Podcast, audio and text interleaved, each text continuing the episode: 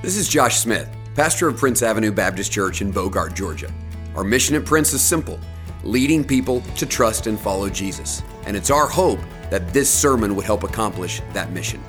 For more information about our church, visit us at pabc.org.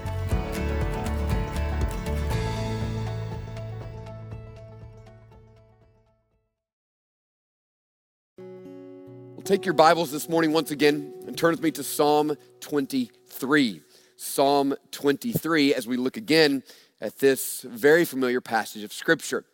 Now, let me explain to you the reason, well, one of the reasons that I chose to change from what we were doing in the Gospel of Luke as we were gathered corporately to just focus in a little bit on Psalm 23. I'm not trying to be prophetic about this moment. I don't know all that God is doing in this moment, but I do know this that anytime God disrupts our lives, Anytime God brings this kind of change to our lives, He is trying to do something new in our lives. Disruption is always an invitation to new revelation. Disruption is always an invitation into new revelation. It's God saying, hey, listen, I've got something new for you. I want to share some things with you. And so there's no question in my mind that God is doing something new and fresh in us, or He wants to do that. And part of my role as a pastor is not to just look at what God is going to do and cast a vision for the future, but to try to discern what God is doing now. What's God doing right now? To discern the times and the seasons. And one of the things I'm hoping that God will do is that He would give us a little spiritual marker for this moment. That as we look back and reflect upon this moment in years to come, that we might have a place to go specifically Psalm 23. And we might go to that text and be reminded of some lessons that God taught us, some of which I'm sharing now, some I'm sharing in my midweek update, but some that God is giving you that are completely different than what I'm sharing with you. But I want us to have a spiritual marker for this moment to always go back and say, listen, I can, I can turn to Psalm 23 and be reminded of some really neat things that God did in this moment. A lot of those things we're not going to be able to fully understand until we get on the other side of this moment, but I'm hoping that Psalm 23 serves that purpose for us. Let me remind you real quickly what we talked about last week that Psalm 23 is in the middle of three messianic psalms. Three psalms that are all pointing us forward prophetically to the coming of Jesus Christ. Psalm 22 points us to the first coming of Jesus when he is suffering for our salvation. Psalm 22 is about our justification. Through the suffering of Jesus, we are able to be made right with God. Jesus was forsaken. My God, my God, why have you forsaken me? So that we might be accepted by God the Father. Psalm 22. Then Psalm 24 is a prophetic picture of Jesus' second coming. That one day Jesus will come and rule and reign, establishing his kingdom on earth, restoring life as it was meant to be. The King of glory is going to come in, the Lord Almighty. So, Psalm 24 is about our coming glorification, the completion of our salvation. And right in the middle of those two is Psalm 23, which is a picture of Jesus right now between his first coming and his second coming. Jesus, who is inviting us to follow him and saying that if we follow him, he will lead us in the paths of righteousness for his name's sake. For the sake of his name, so that he might be made known, he will lead us in the paths of righteousness. Psalm 23 is a picture of our sanctification, what it means to walk with Jesus Christ right now. And it gives us a picture of what this path looks like the ups, the downs, the valleys, the mountains, what it looks like to walk with Jesus right now. So, this morning, having an understanding of why Psalm 23 exists to help us know how to walk the path of righteousness with Jesus, who John 10 is the good shepherd. I want us to begin walking through this passage line by line. And I want us to begin this morning by looking at the first five words The Lord is my shepherd. First of all, let's look at our Bibles and listen as I read. You can look along with me, or you can even read out loud if you'd like to. Psalm 23. Here it is The Lord is my shepherd, I shall not want. He makes me lie down in green pastures. He leads me beside still waters. He restores my soul. He leads me in the paths of righteousness for his name's sake. Even though I walk through the valley of the shadow of death, I will fear no evil. For you are with me. Your rod and your staff, they comfort me. You prepare a table before me in the presence of my enemies. You anoint my head with oil. My cup overflows. Surely goodness and mercy shall follow me all the days of my life, and I shall dwell in the house of the Lord forever. Now, this idea, this metaphor, this picture of the Lord as a shepherd is one that is used throughout Scripture. You could trace it from Genesis all the way to Revelation. But the first place that this is used is actually quite helpful for us in understanding how David uses it in Psalm 23. The first place we see this idea is in Genesis 49, when Jacob, before his death, is blessing his sons. All of his sons are gathered around, and one by one, he goes one by one and blesses all of them. And then he comes to a blessing he puts on Joseph. You remember Joseph? We know some things about his life. Joseph was a man who God had his hand upon. He was anointed for a special purpose. God knew that one day he would rule and reign, but he was the youngest of the brothers. And because of that, his brothers despised him. They knew that something special was about his life and they hated him. They, remember, threw him in a pit and then they sold him as a slave. He was then taken away and spent at least 10 years isolated in a prison where he was forgotten. Joseph suffered a great amount, rejected by his family and forgotten by everyone. And so in Genesis 49, when Jacob gives this blessing to Joseph, listen to what he says. Genesis 49, starting in verse 22. It says, Joseph is a fruitful bough, a fruitful bough by a spring. His branches run over the wall. The archers bitterly attacked him, shot at him, and harassed him severely. Yet his bow remained unmoved. His arms were made agile by the hands of the mighty one of Jacob. For there is the shepherd, the stone of Israel. And by the God of your father who will help you, by the Almighty who will bless you with blessings of heaven above. In other words, Jacob knew that Joseph had experienced in his life the Lord as a shepherd. So, the first time we ever get this idea of the Lord as a shepherd is in the life of Joseph. Now, that's really interesting because the similarities between the life of Joseph and the life of David. There's a lot of similarities, but the two primary similarities are this the similarities of solitude and suffering. Solitude and suffering. Both of these men spent an intense amount of time in solitude and in suffering. We don't often think about David this way, but let's think about David's solitude and David's suffering. Now, first, David's solitude. Now, we get this picture when David went out to fight Goliath that David had these older brothers, and the older brothers, like Joseph, despised him, thought he was useless, and uh, they kind of describe him that way. And we get this idea that David, not old enough or big enough or strong enough to go with his older brothers to battle, was left at home to do the job no one else wanted to do, and that was to tend sheep. So we get this picture of, of David just kind of pushed off to the side and tending sheep. I, am sure I have no earthly idea whatsoever, but I'm sure it was hard work and difficult work, but at the same time was a work that left you with a lot of time alone, just you and sheep. And I don't know what it's like to talk to sheep, but I would imagine there's not a ton of meaningful interaction, meaning that David spent a lot of time in solitude. I have no idea what was going on in David's mind, but being the youngest of a brother, you know what it's like. I know what it's like to see your other brothers doing this and wonder why you're not able to do this. And what David didn't realize is that God had a plan for David. And in order for David to be the man that God wanted him to be, David needed that time in his early life to be absolutely alone so that in the solitude he could think deeply about the Lord. And that's exactly what David did that as he was all alone with no phone, no iPad, no TV, no distractions, no headphones, no music, David alone in the field with his sheep, looking at the stars, looking at the beautiful landscapes, meditating on the things of the Lord. We know this because he tells us. Psalm 63 6, David says this I meditate on you in the watches of the night.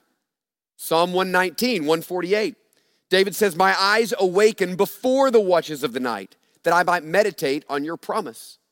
So, in all of this time alone, what David is doing is he's thinking about the Lord. He's meditating upon the Lord. And the reason that we have all of these Psalms, the journals of David, and the reason they minister so much to us is because in all of that time that might have been thought of as wasted time, David spent those moments alone meditating on the things of the Lord, and as a result, had a deeply rooted confidence and love and understanding of the things of God and God Himself. He was a man who spent a considerable amount of time in solitude, and as a result, was able to think deeply about the Lord. It's a reminder of how, in the busyness of everything going on in our lives, if we want to have a deeply rooted love and understanding of the Lord, we must get alone and be quiet and let God reveal himself. But not only David's solitude, but David's suffering, also very much like Joseph. I was talking about this with my family this week, and we were talking about how when you think of David, you don't often think of suffering. You think of Goliath, you think of him as a mighty warrior, you think of him on the run a little bit, you think of him as a great and mighty king, uh, visions of building a temple. You think about all of these things in his life, but you don't think about the immense suffering. But you know, David, like Joseph, rejected by his brothers, despised by his brothers, who, as a result of all of this, of God's hand upon his life, ended up being anointed as king before Saul was done being king, and Saul spent years chasing David as David hid in caves and wandered in the wilderness, knowing that there was a man ready to kill him. You know that David had a son that abused one of David's daughters, and then another son ended up killing that son? Do you know that David had a child who died? Do you know that after all of this, David had a son who tried to take over his throne and again, later in his life, after spending tons of years doing this before, David had to run again and hide in caves from a son who wanted to take over his throne. Then that son died. And in the midst of all of that, you have David's consequences of his own sin and all of the foolish things that he did. I mean, any one of these things, having a daughter that was abused, a son that killed another son, a baby that died, all of these things, one of these things would be enough to crumble any of us, but yet David experienced all of those things. Now, here's, here's why I think that matters in understanding Psalm 23. The connection between Joseph and David is this these are both men that spend incredible time in solitude and suffering. And I believe the reason that David was able to come to the end of his life and say this phrase, the Lord is my shepherd, is because it was through the solitude and through the silence and through the suffering that he began to experience the goodness of the Lord. That he would not have experienced God as a good shepherd if it wasn't for these things in his life. Now let's just think about that phrase that he writes just a minute. The Lord is my shepherd. Let's, let's look at a few of those words. First of all, let's think about that word, the Lord. The Lord. Now, that is the word that God gave to Moses in Exodus 3 as God reveals himself to Moses so that Moses might then reveal him uh, to the rest of the people of Israel. Meaning that this is God's self revelation. God is saying, I want you to know me. It is the covenant name of God. I want to be knowable. I want you to know me. And because I want you to know me, I'm going to reveal myself to you. You know that this is how it always works. None of us would know God if God would not have graciously revealed himself to us. We only know him through revelation. And so he reveals himself to Moses. And he gives him this word I am. I am the Lord. I am who I am. It is a word that pictures God as absolute, divine, sovereign. He is the Almighty One. He is the one who rules and reigns over all things. He is the eternal one, the self-sufficient thing, the self-sufficient one. He needs nothing else apart from himself to exist. But the more I, I, think about the Lord and this idea of this strong and mighty, eternal, self existing, self sufficient one, I have to say the most mind blowing part about the Lord is the fact that he absolutely has perfect knowledge and perfect rule over all things. Okay, so we talked about David meditating on the Lord. Let's meditate for just a minute. Let's think about what it means for the Lord to have absolute and perfect knowledge. What that means is this there is nothing that God doesn't know. That means everything about you, past, present, future, God knows. God knows every thought, He knows every motive, He knows every intention of your heart. The reason we might often see a counselor is because a counselor is someone who is gifted to be able to discern things about us maybe we can't see. Why do I do this? Why do I act this way? Why am I feeling this way? Why am I responding this way? And they'll help us to discern that. Meaning, we don't really understand ourselves that well. But think about the fact that your life is incredibly complicated, and yet God knows every single detail of your life, every motive, every intention, every thought. There is nothing about you that God does not perfectly understand. Now, times that by 7.8 billion. right now, God knows the thoughts, the intentions, the heart of every single individual person in the world. Absolute and perfect knowledge. That's mind blowing. But not only that, he has absolute rule, meaning the Lord is taking everything in your life and orchestrating that together with the 7.8 billion people in the world to ensure that everything that happens is accomplishing the plan that he set forth before the foundation of the world. And he's been doing this generation after generation after generation after generation. It's absolutely mind blowing to think about the power of our God the knowledge of our God, the rule and sovereignty of our God, who is working everything out according to his plan. So David says, This is, this is the Lord. And that God, who is overseeing all of those things, David said, is my shepherd. He's my, he's my shepherd. Now, the fact that David calls the Lord a shepherd means that it says something about David and about the Lord. It says something about David. David knew sheep. He had spent much of his early life with sheep. And David comes to the end of his life and he's reflecting upon his life and he thinks to himself this you know what? I'm a lot like a sheep, which is not a compliment. It's one of those things that if David didn't say about himself, we couldn't say it about him. But we're thankful he said it, but we couldn't say it because sheep are not the smartest of animals that they are fearful and they're stubborn. They're helpless and they're wandering and they're just a little bit dumb. And when we think of David, we think about a mighty warrior. We think about a strong shepherd. We think about a giant killer. We think about a king. But when David thinks back on his life, he says, actually, in reality, even though you may see me as a giant killer and a king, you know what I really am? David says, most of my life I've been a fearful, stubborn, helpless, wandering sheep, just a little bit dumb, who could have never made it if I wouldn't have had someone shepherding me. David knows he's a sheep. Now, I have uh, two animals that I kind of identify with.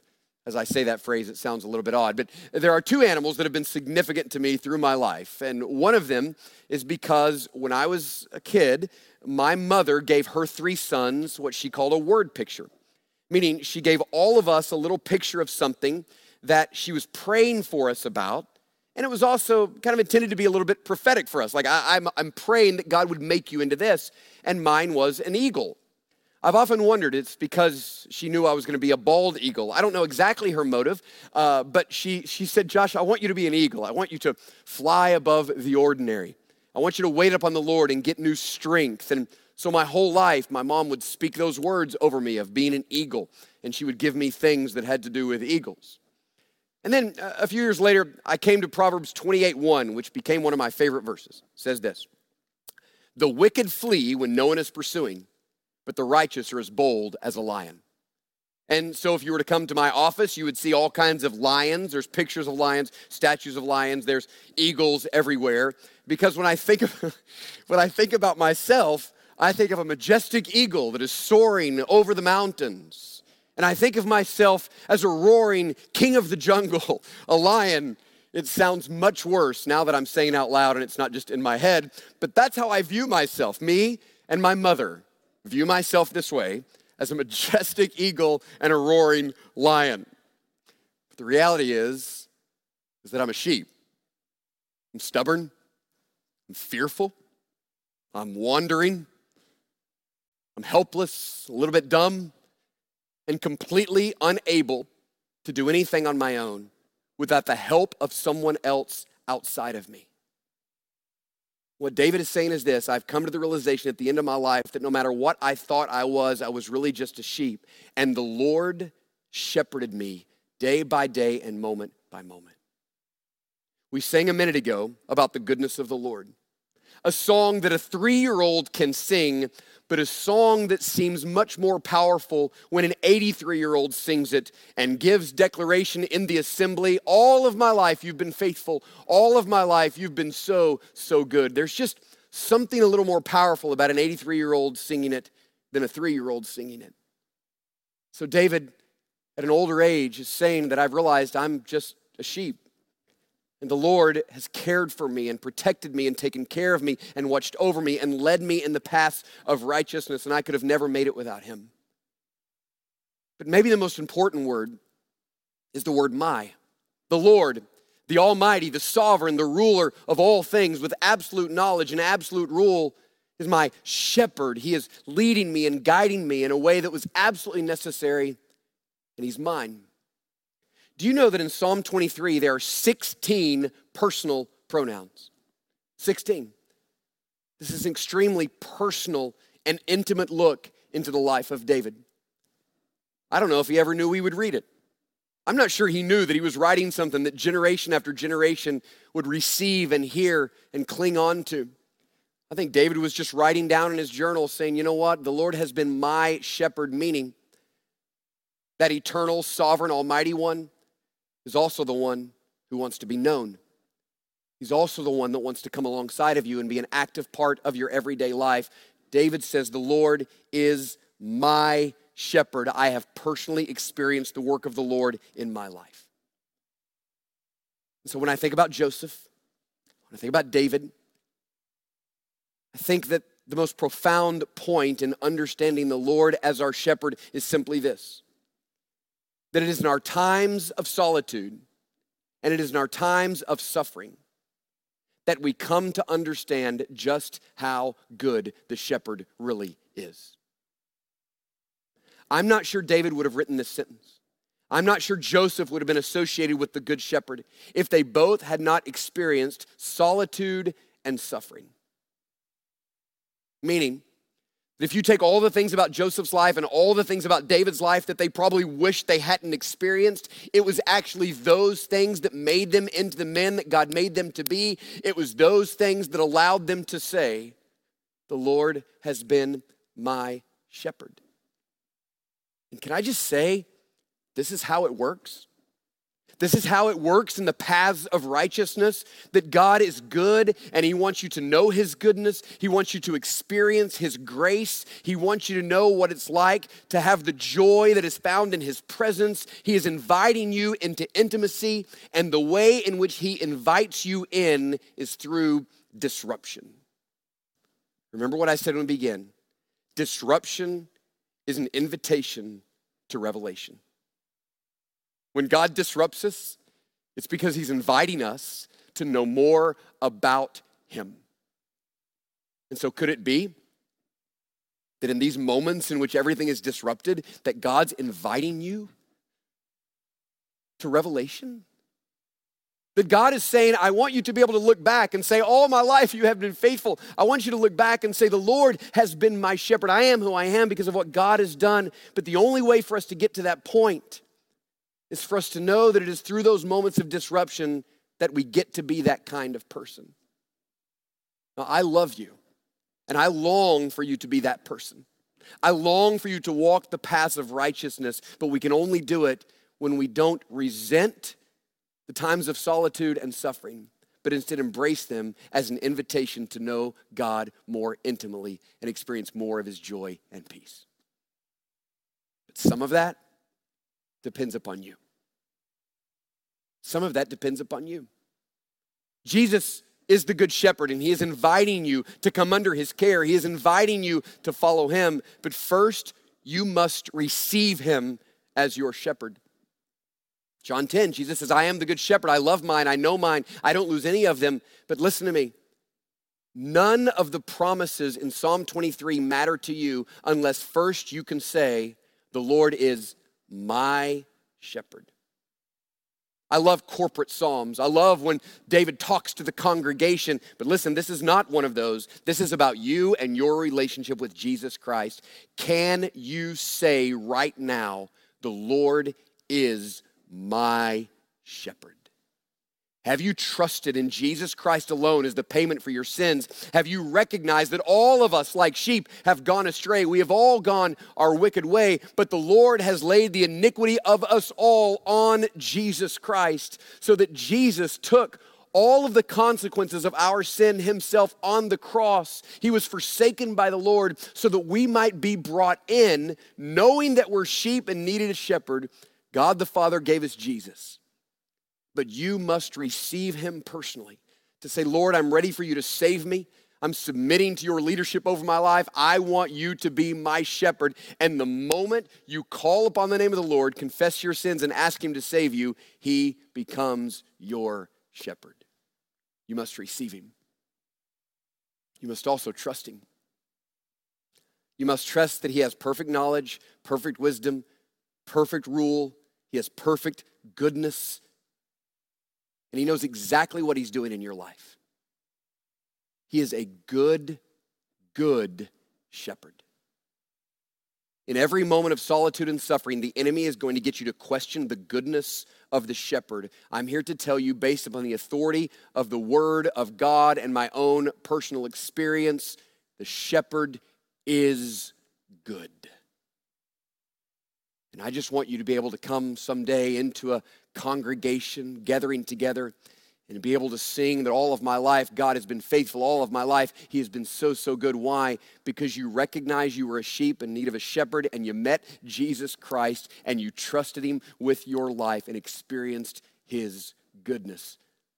I pray that that would be true of every one of us. Let's pray together this morning. Thanks so much for taking the time to listen to this sermon. May you trust and follow Jesus more and lead others to do the same. For more information, visit us at pabc.org.